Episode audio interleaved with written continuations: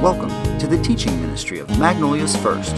For more information, visit www.magnoliasfirst.org. My story began halfway around the world in Tokyo, Japan, where my parents were a part of the United States Army occupation force in 1950.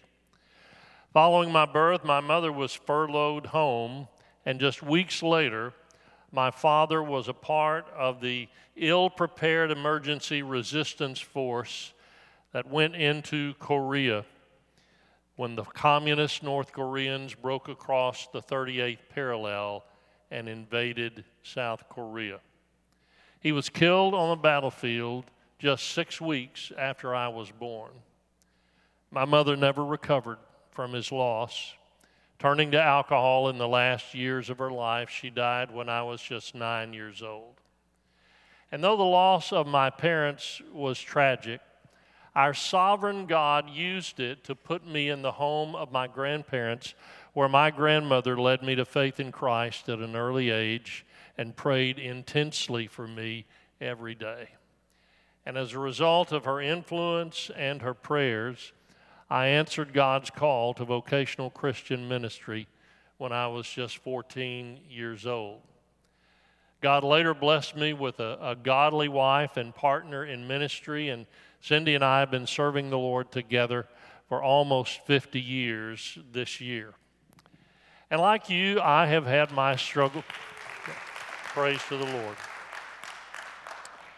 I've had my uh, struggles and failures along the way, but God has been so good to me. He's blessed me with five children and 20 grandchildren, and uh, a wonderful church with whom to serve and worship and lead. Through putting my faith in Christ, the Lord not only gave me the gift of eternal life, but He gave me purpose in this life to help people know how to believe in Jesus and how to live for Him once they do. I am truly a blessed man. Well, that's my story in less than three minutes. And there are many settings in which that kind of brief synopsis summary of our story is the appropriate version to share. But my life story is so much more than just three minutes. And so is yours. And that's really what this sermon series is all about. Unashamed, the power of your story. And in this three week series, we will look at the, the power of your story next week. And in the third week, it will be the presentation of your story. But today, to open the series, I want us to look together at the purpose of your story. And it addresses some of the most basic questions that you and I have in life Who are you? And why are you here?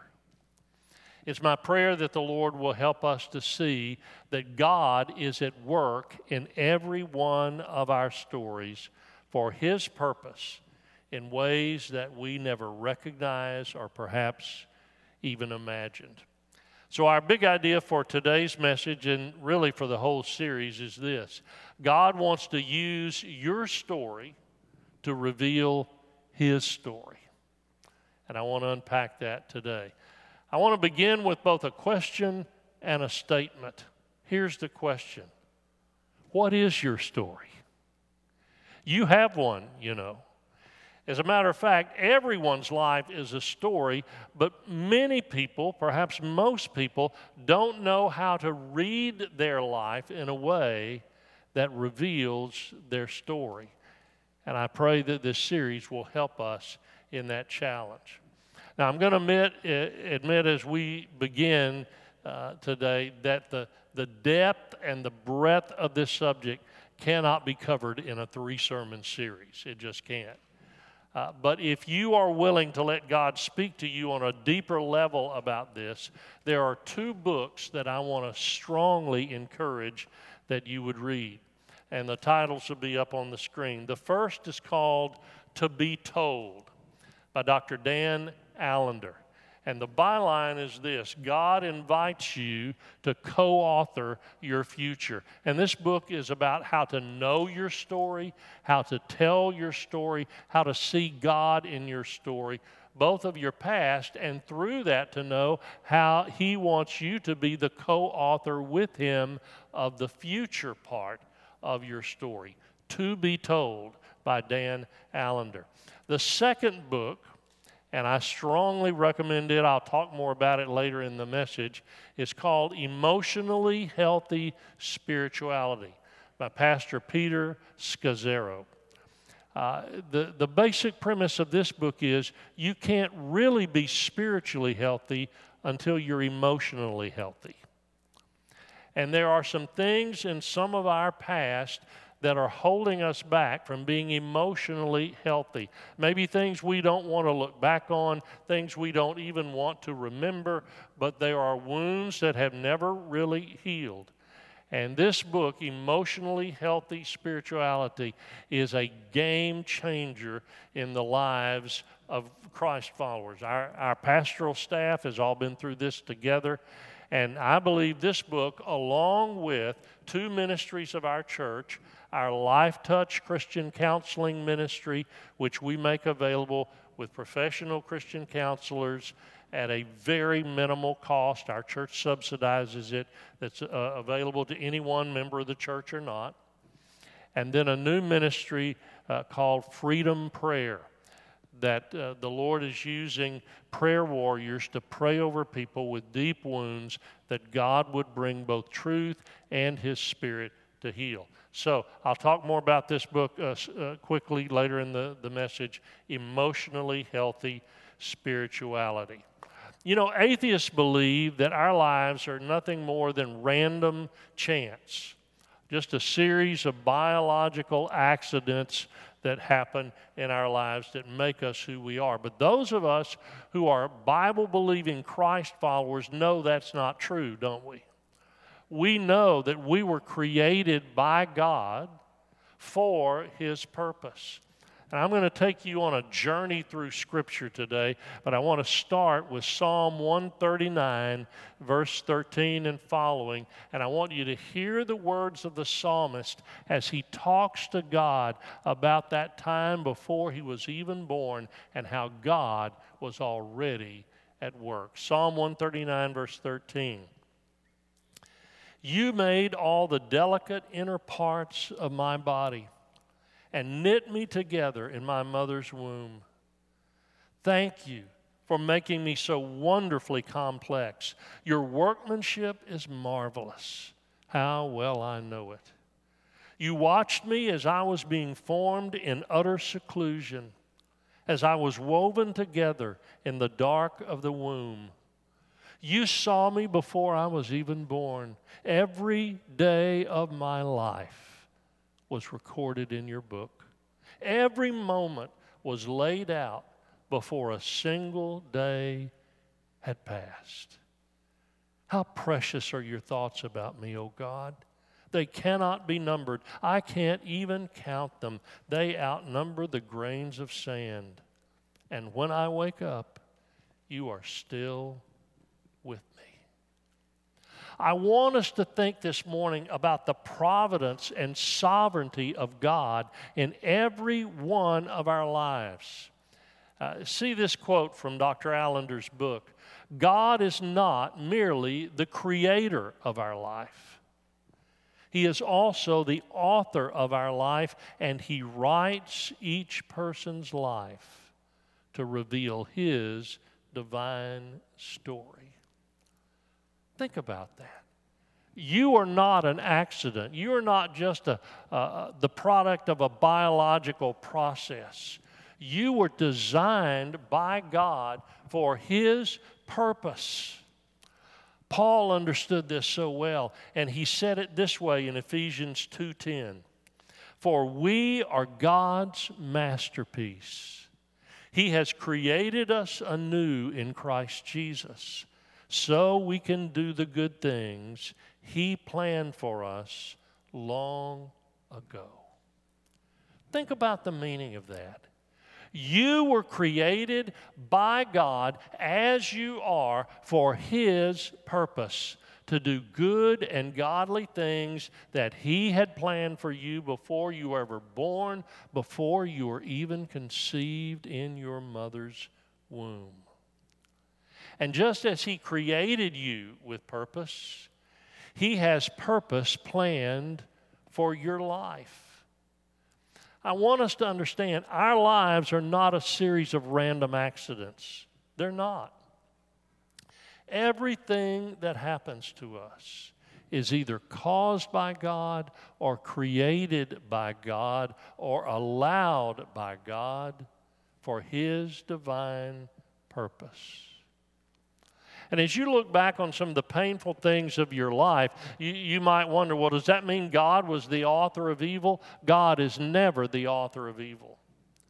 But God understands that we live in an evil world. Can I get an amen for that? We live in a fallen world where there is evil and suffering and injustice, and everything that has happened to you in your past did not catch God by surprise. He knew it would happen. And the beauty of the providence of God is that He wove His purpose in and out of those painful experiences to still unpack and reveal His glory and His purpose through you. Paul understood that. Uh, and as he was writing to the early church in Philippi, he was writing from prison. He was in prison in Rome, in a prison that was connected to the royal palace of Rome. He did not deserve to be there. He had been unjustly accused and illegally imprisoned. And those early believers in Philippi were grieving for him and lamenting for him and conflicted for him because he did not deserve what happened to him. And so when Paul wrote to them in Philippians 1, he said, Young brothers and sisters in Christ, here's what you need to understand about what God is doing, even though I am imprisoned. Philippians 1:12. He said, "And I want you to know, my dear brothers and sisters, that everything that has happened to me here has helped to spread the good news. For everyone here, including the whole palace guard, knows that I am in chains because of Christ." And look at this, verse 14. "And because of my imprisonment, most of the believers here have gained confidence and boldly speak God's message without fear. He was saying to the, those young believers, What has happened to me has, is, it's not an accident. Our God ordained my imprisonment for His purpose, so that I might be able to have the opportunity to witness for Christ near the seat of power in Rome itself, the very palace of the ruler over that nation. You see, Paul was able to look back on his life and see how God was at work even through the painful, unjust experiences. And that same issue is true for us. You won't be able to tell your story and to tell it well for God's glory until you're able to look back on your story and see God even in the pain to see God even in the injustice, to see God even in times of mistreatment, to know that God either sent it or He allowed it for His purpose.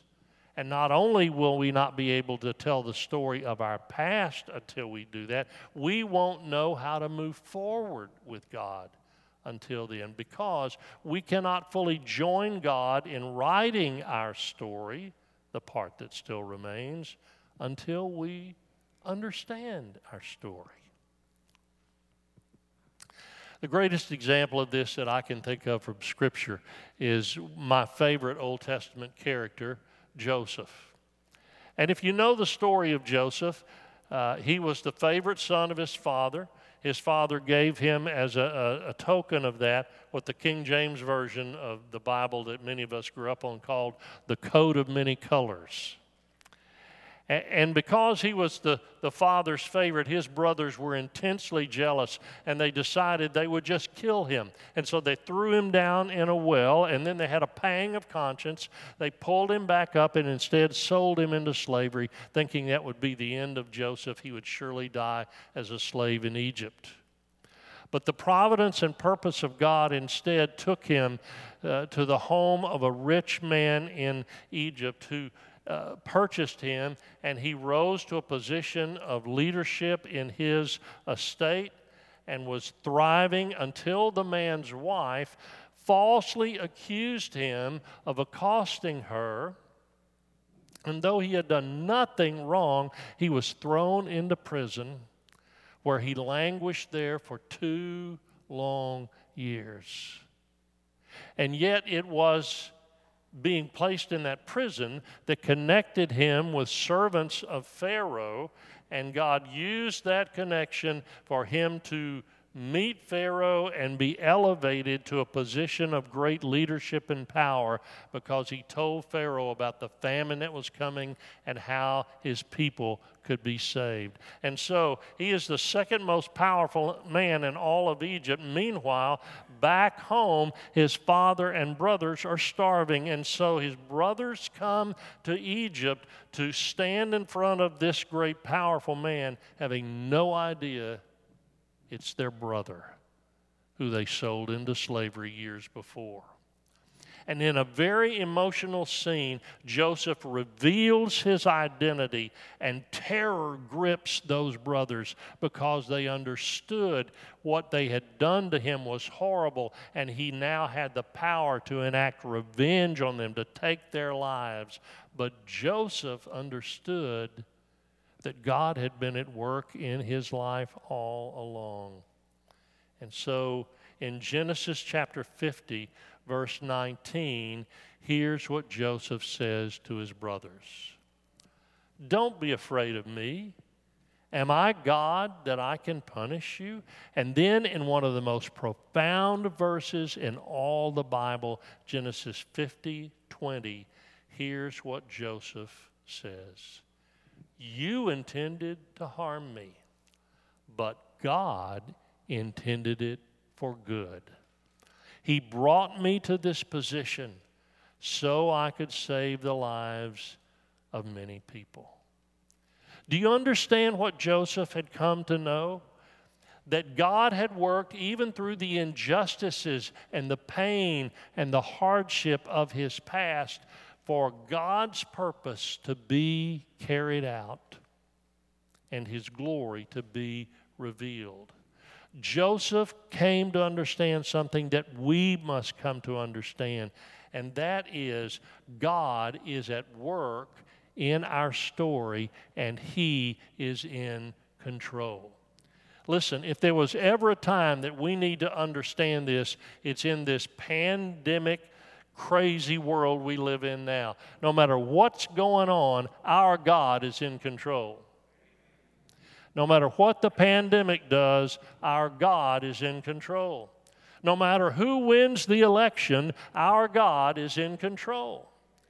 There is nothing that can thwart the purpose of our sovereign God. And Joseph came to understand those things were terrible. They did evil to me, but God intended it for good to carry out his purpose. So here's what I want us to see in this series our story is about more than just us. Your story is not just about you. It is about the impact God intends to have on others through our story. So I want to tell you one more story. This one is in John chapter 4. You know it. In John chapter 4, Jesus has an encounter with a woman. And she's a woman with a past. She's done many things that nobody would be proud of. And yet, in John chapter 4, beginning in verse 13, we find Jesus in conversation with this woman at Jacob's well. Now, let me explain the, the meaning of that. This was a community well that the people of the Samaritan village in which she lived would come to draw water. They didn't have running water like we do. So they had to go to the community well, draw water, take it back to their homes to use. And so, there at that well, the very source of life giving water for their people and for her, she's engaging Jesus in conversation. And so, here's what Jesus says to her about living water in verse 13 of John 4.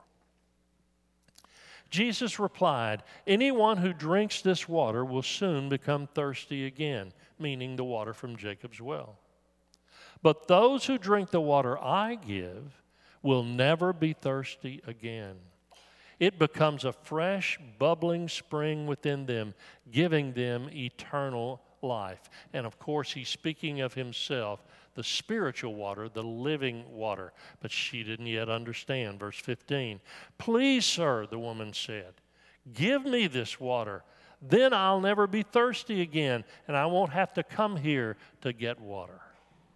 Then Jesus draws out her story. Go and get your husband, Jesus told her. I don't have a husband, the woman replied. Jesus said, You're right. You don't have a husband. For you have had five husbands, and you aren't even married to the man you're living with now. You certainly spoke the truth. Now, Jesus refers to the sin of her past. Jesus did not cause her to sin, just like Jesus did not cause the sin in my past. He did not cause the sin in your past. We made those sinful choices. Can I get a little amen there? We did it to ourselves, she did it to herself. But what I want you to see is that our sovereign, redeeming God chose to use even the sin of her past to be a part of her story that would reveal Him and the gospel.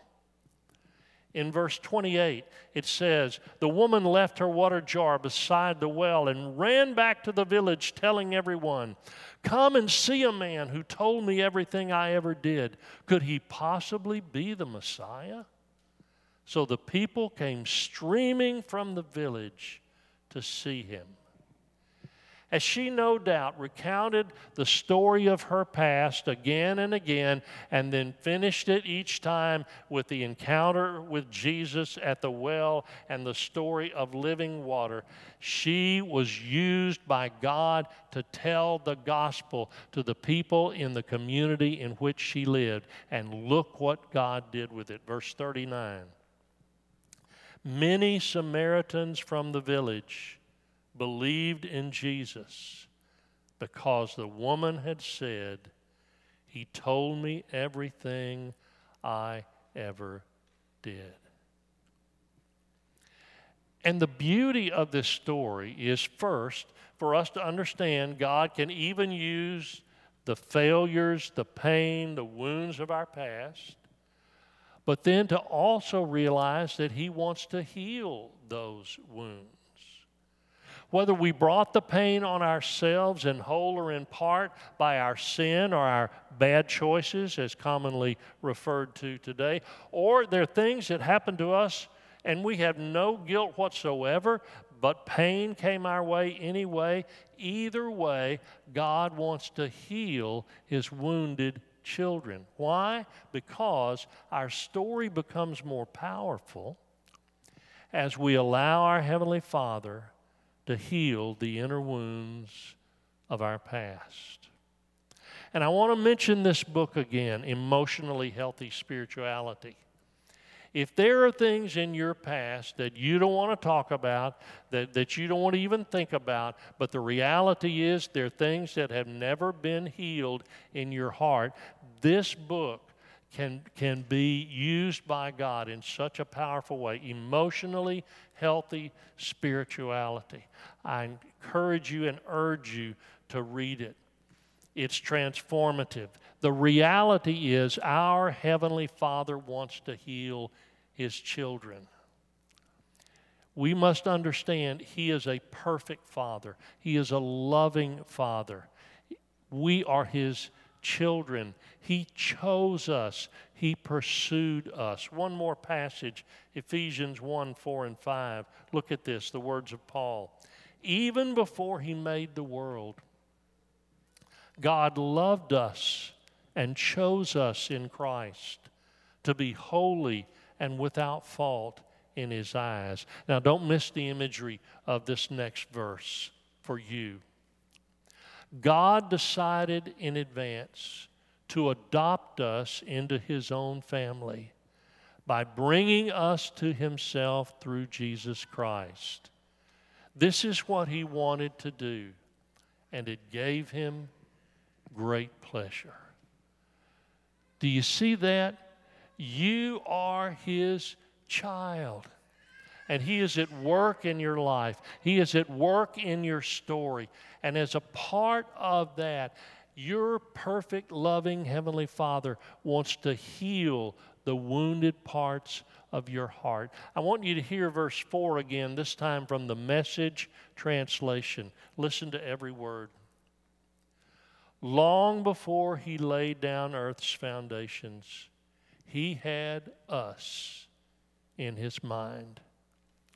He had settled on us as the focus of his love.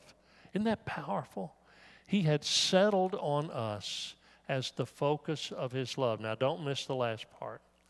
To be made whole and holy by his love.